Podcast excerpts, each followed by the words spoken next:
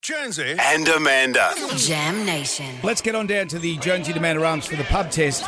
And today, process. Do they pass the pub test?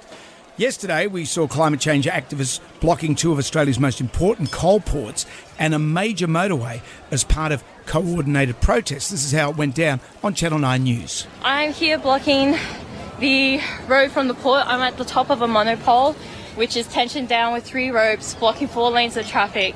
Brisbane, Melbourne. Because I'm up a nine metre monopole. As you can see, I'm quite high off the ground. And the Newcastle port, one of the busiest in the country. A three-pronged attack, twelve months to the day, when police dismantled the Blockade Australia organisation in a raid on its headquarters in Colo. You cannot decapitate the climate movement. You cut off one head and three will come back.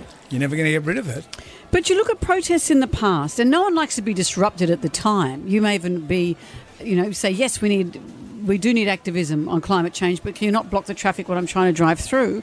But look what's happened by protests in the past. We've changed the civil rights movement, the anti-apartheid movement, women's suffrage movement, Black Lives Matter. This stuff is disruptive, mm-hmm. but unless you disrupt, people don't get attention.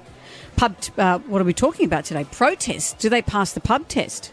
No, not really. It's okay to protest. It's just the way they protest. They need to get their message through another way. That doesn't disrupt everybody's life. No way. They screw up our days. They need to do something better with their time. They need a new hobby. Sorry. No way. Because not only does it put out perhaps public transport, streets, it affects more than just the protesters. It's, it doesn't get a result. Waste of time.